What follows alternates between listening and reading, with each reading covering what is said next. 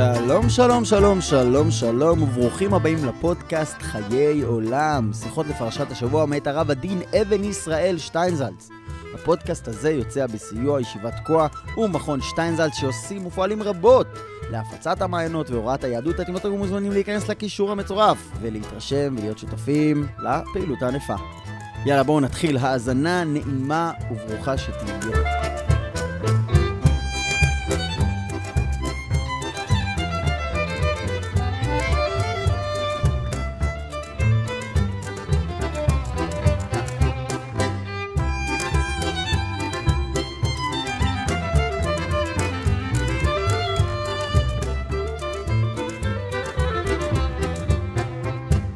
פרשת כי תבוא. בניגוד לפרשה הקודמת, בה יש ריבוי של דינים, בפרשה זו יש הלכות מעטות. אולם היא מרובה בעניין אחר, הקללות. לפי מה שמתואר בגמרא, ולפי הפסוק אלה יעמדו לברך את העם, ואלה יעמדו על הקללה, נראה שבשעת מעמד הר גריזים והר עיבל, היו שני נוסחים. אלה שעמדו על הקללה, אמרו את הקללות, כפי שהן מופיעות בתורה. ואלה שעמדו על הברכה ענו בלשון הפוכה. ברוך האיש אשר לא יעשה פסל ומסכה, ברוך האיש אשר לא יקלה אביו ואמו, וכולי. אם אכן נאמר במעמד ההוא הנוסח המקביל של הברכה, אז יש מקום לשאול מדוע התורה בוחרת להשתמש רק בקללות ולא לדבר בלשון נקייה. למה אנחנו צריכים שהברכה רק תשתמע מתוך העניין ולא תיכתב במפורש? נכון הוא שבדרך כלל התורה בוחרת בלשון קצרה, ואם היו כותבים את לשון הברכה, הייתה הלשון מתארכת. אולם, בכל אופן, יכלו לכתוב בלשון יפה. כמו שמדגימה הגמרא בפסחים מכמה מקורות, כמה הכתוב מעקם ומעריך בשביל לכתוב בלשון נקייה. שאלה.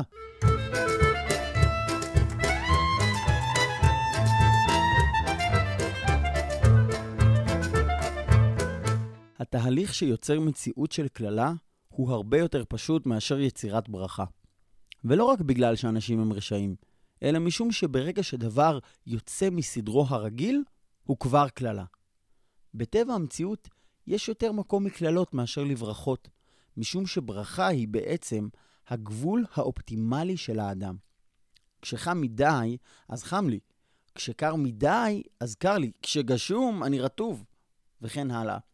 ממילא, הגבול אצל האדם הוא מאוד מאוד עדין, ואם נוטים לצד מסוים, זהו, זה כבר לא טוב. כמו שכתוב בגמרא, כשחוני המעגל אומר, בניך אינן יכולים לקבל לא רוב טובה ולא רוב קללה. גם אם אומרים לאדם שיהיה לו יותר ויותר באיזה דבר, זה לא פשוט שיהיה לו גם טוב יותר. העני במשלי אומר, רש ועושר אל תיתן לי. כלומר, דלות ועושר אל תיתן לי. הטריפני לחם חוקי. זאת אומרת שיש בעיות של עני ויש ניסיונות של עני, יש בעיות של עשיר ויש ניסיונות של עשיר. לא פשוט שאם נקבל עוד קצת ועוד קצת, המצב באמת יהיה יותר טוב. מתברר שאחרי גבול מסוים של רוב טובה, זה מפסיק להיות נעים. בהמשך, זה אף הופך להיות לא נעים, ולבסוף זה אפילו הופך להיות כואב. בכל דבר ששייך לתענוגות הגשמיים של העולם, ישנו שלב בו ככל שמקבלים יותר, זה נעשה יותר בלתי נעים. הקדמה זו נועדה כדי להסביר שבעולם שלנו יש יותר מקום לקללות. אולם, אם מותר גם כן לבוא בטענות כלפי הקדוש ברוך הוא, לפחות עכשיו, בימי הסליחות, במה ששייך לקללות, הקדוש ברוך הוא מילא את כולן. כל הקללות, אחת-אחת, נתקיימו בנו. אלה שבספר ויקרא, אלה שכאן, אלה שבספר יחזקאל. הכרתי אישה שהייתה הילדה היחידה שנשארה לפלטה מגטו וילנה. היא ומשפחתה היו מאוד רחוקים מהיהדות, והיא סיפרה שהיא הגיעה לתשובה בגלל פרשת התוכחה, כשהיא ראתה איך כל מה שכתוב שם מתקיים. אנשים לא חשבו ולא האמינו בקיומם ובאפשרותם של הדברים האלה, והעובדה שכל הקללות נתקיימו גרמה לה הרהור תשובה. אך בנוגע לברכות, אנחנו עדיין מחכים לכמה וכמה דברים מהקדוש ברוך הוא. בסוף מסכת מכות מופיע הסיפור על רבי עקיבא וחבריו, שראו שועלים מהלכים בקודש הקודשים. ורבי עקיבא שחק ואמר, עד שלא נתקיימה נבואתו של אוריה. שאמר, לכן בגללכם ציון שדה תחרש, וירושלים עין תהיה, והר הבית לבמות יער, אז הייתי מתיירא שלא תתקיים נבואתו של זכריה, שאמר, עוד ישבו זקנים וזקנות ברחובות ירושלים. עכשיו, שנתקיימה נבואתו של אוריה, בידוע שנבואתו של זכריה מתקיימת. מצד זה, גם אנחנו צריכים לשחוק, כיוון שאם הקדוש ברוך הוא היה נאמן להביא עלינו את כל הקללות, הוא בוודאי גם יביא עלינו את הברכות.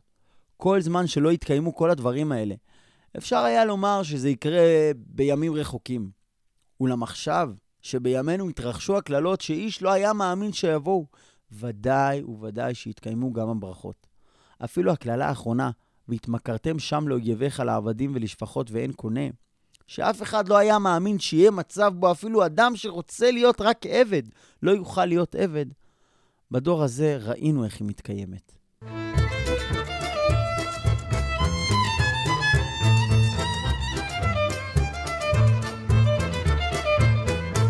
יש בפרשה הזו, כמו בעוד מקומות בתורה, הרבה דברים קשים.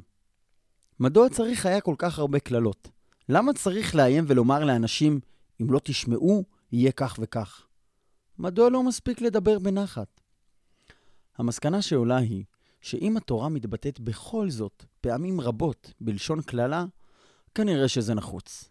למרות שכתובים בתורה כל מיני דברים טובים, בסופו של דבר, באמת קשה להיות יהודי.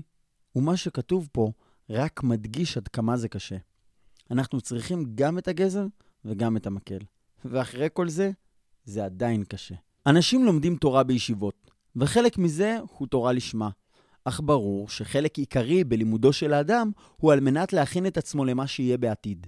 אלא שבעיקרו של דבר, כשאדם יושב במקום פחות או יותר סגור, הוא יושב בתוך חממה, ולא מרגיש את כל עוצם וכובד הקושי להיות יהודי. מדוע? מפני שההתמודדות היא בדקויות. אמנם נכון שיש התמודדויות, אלא שכמות האתגרים והפיתויים שבאים לבחור ישיבה קטנה לאין ארוך מכמות הפיתויים שבחוץ. כתוצאה מכך, לפעמים קשה להפסיק להיות בחממה, ולכן קורה שאדם יושב באיזה עולם מבלי לצאת מתוכו אפילו למחצה, והסכנה היא, מה יקרה כאשר הוא בכל זאת יצא? בפסיכולוגיה יש אופנה שמתחלפת כל 15 שנה. פעם אומרים שאסור לעשות לילדים ככה, ופעם אחרת שצריך לעשות ככה, ופעם ככה. היה זמן שהיו אומרים שאסור לספר לילדים סיפורים מפחידים. עכשיו, האופנה היא יותר כן לספר להם. כיוון שאם לא מספרים לילדים את הצד הזה של החיים, הם מגיעים לעולם מעוות. אם מספרים להם שהעולם כולו מחמדים וכולם טובים, וכאשר הילד רואה משהו לא טוב, מסבירים לו שהוא טעה, ובאמת באמת הכל טוב, בסופו של דבר הוא יגיע לעולם מעוות. מוות, לדוגמה, הוא דבר מפחיד, נכון? ובאמת היו מקומות שילדים היו מורחקים מכל דבר כזה, כדוגמת הקיבוצים של פעם. הייתי פעם בלוויה של מורה בקיבוץ מסוים, ולא ראיתי שם אחד שהיה מתחת לגיל 20. כולם ברחו. מדוע? זה ניסיון לדחוק הצידה את העובדה שיש דבר כזה. אדם כזה, שיוצא מתוך החממה ונתקל אחר כך במציאות, הדברים הרבה יותר קשים בשבילו. כל אחד נתקל בשלב זה או אחר בשקרים וברמאויות, וכאשר הילד גדל, כאילו הכל טוב ואין גנבים ושקרנים בעולם, נוצרים מזה משברים אישיים קשים מאוד.